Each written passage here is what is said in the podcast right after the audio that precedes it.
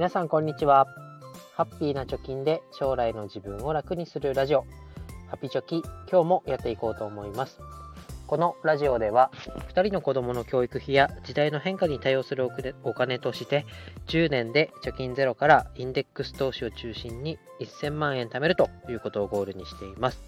同世代の子育てとお金に向き合っている30代から40代のパパママに向けてお金や暮らしのヒントになる情報をお届けしていきます。現在地としては残り7年と11ヶ月で296万円を貯めるということになっております。今日はですね、生活防衛資金と投資の話で貯めなくていいんだよということを話していきたいと思います。ま、生活防衛資金って何かというとですね、投資を始めようと思ったら必ず、ね、投資の本とか動画に出てくる言葉です。まあ、結論から言うと、まあ、何かあった時にでも生き延びられるだけのお金を残しておこうと。具体的には生活費の3ヶ月から半年分、まあ、多ければ2年分ぐらいあれば安心して投資ができるよね。えー、リーマンショック級の下落があっても、それぐらいの現金が手元にあれば、別にね、臆することなく投資続けていけるよね、みたいなニュアンスで生活防衛資金を貯めましょうということが書いてあります。ただしですね、この生活防衛資金、ただでさえお金なくて、えー、で、お金をないから生み出そうとして投資をしようと始めている私みたいな身にはですね、とてもこう耳が痛い言葉であり、なかなか実現するのが難しい生活防衛資金というものであります。で、投資をね、始めるときに、そもそもお金がないのに、まあ、生活費の3ヶ月分、だから60万円ぐらいかな。1ヶ月20万とすれば、60万円貯めてから始めましょうと言われたってですね、その60万円貯めるまで何年かかるんだという気持ちになっちゃったんですね。えただ私がやったことは、生活防衛資金貯めようと頑張っててもたまんないので、もう投資をね、始めてみようということで投資始めちゃいました。そしたらですね、生活防衛資金溜まってきたよというわけわかんないことになったので、それを詳しく話していきたいと思います。で、生活防衛資金貯めようと思ってもたまんなかったのに、投資が落ちたら止ま生活防衛資金が溜まってきたよと。ね、不思議な現象が起こりましたので、どうやったかっていうのを深掘りしていきたいと思います。で、さっきも言いましたけど、投資を始めたいと思いました。で、投資を始めるにはどうしようということで、まず本屋さんに行ってね、関連本を5冊ぐらい買ってきました。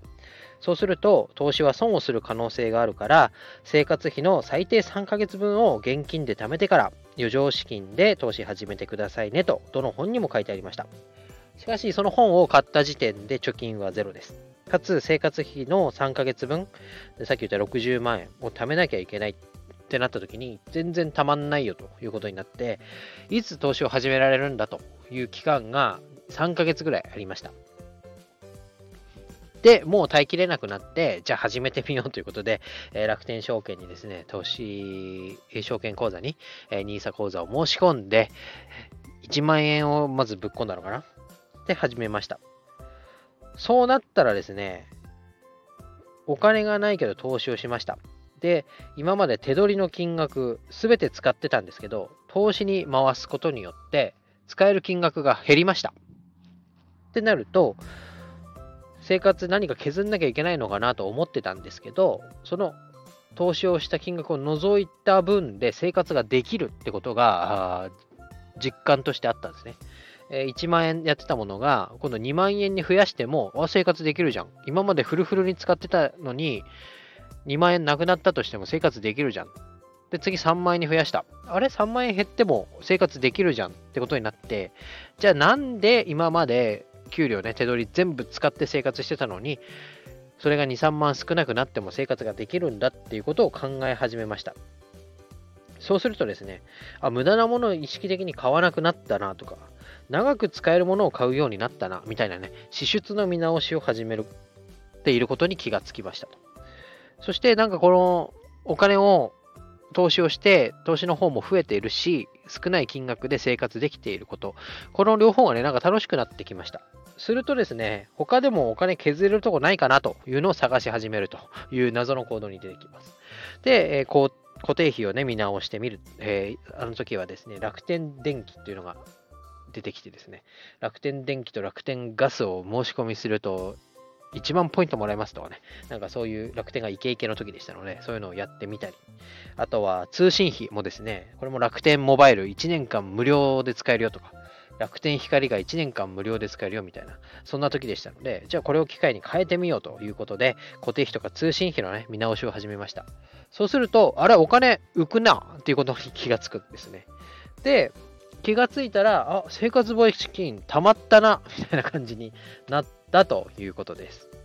なので、解決策としては、今お金なくて投資とか嫌だよと。で、投資してもね、減るかもしんないんでしょ。じゃあまずは現金を貯めなきゃ。けど現金たまんないなという思考の人はですね、とにかく証券口座にアクセスをして、え今だったら NISA 口座のね、口座開設をしてみてください。で、投資信託まあ、全世界株式とか S&P500 とかそういったものっていうのは100円から買うことができますので、100円失って死んじゃうみたいな人はいないと思いますから、まず100円で始めてみるっていうことをやってみてください。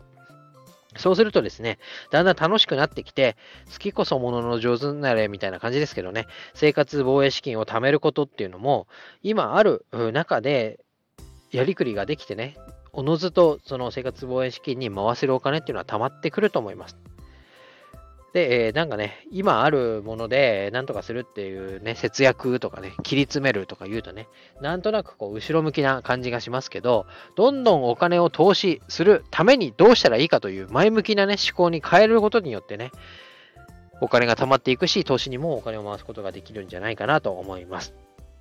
だけど最初はですね、まずは怪我しないような金額、さっき言った100円とか1000円とか1万円とか、そのぐらいの金額で始めてみると、だんだんとね、えー、思考だったり周辺環境っていうのが変わってくるなっていうのを実感できると思いますので、ぜひ、えー、これからですね、えー、教育資金貯めたいなと思っている方は、まず投資始めてみるところから始めてみましょうということで、今日は以上になります。バイバイ。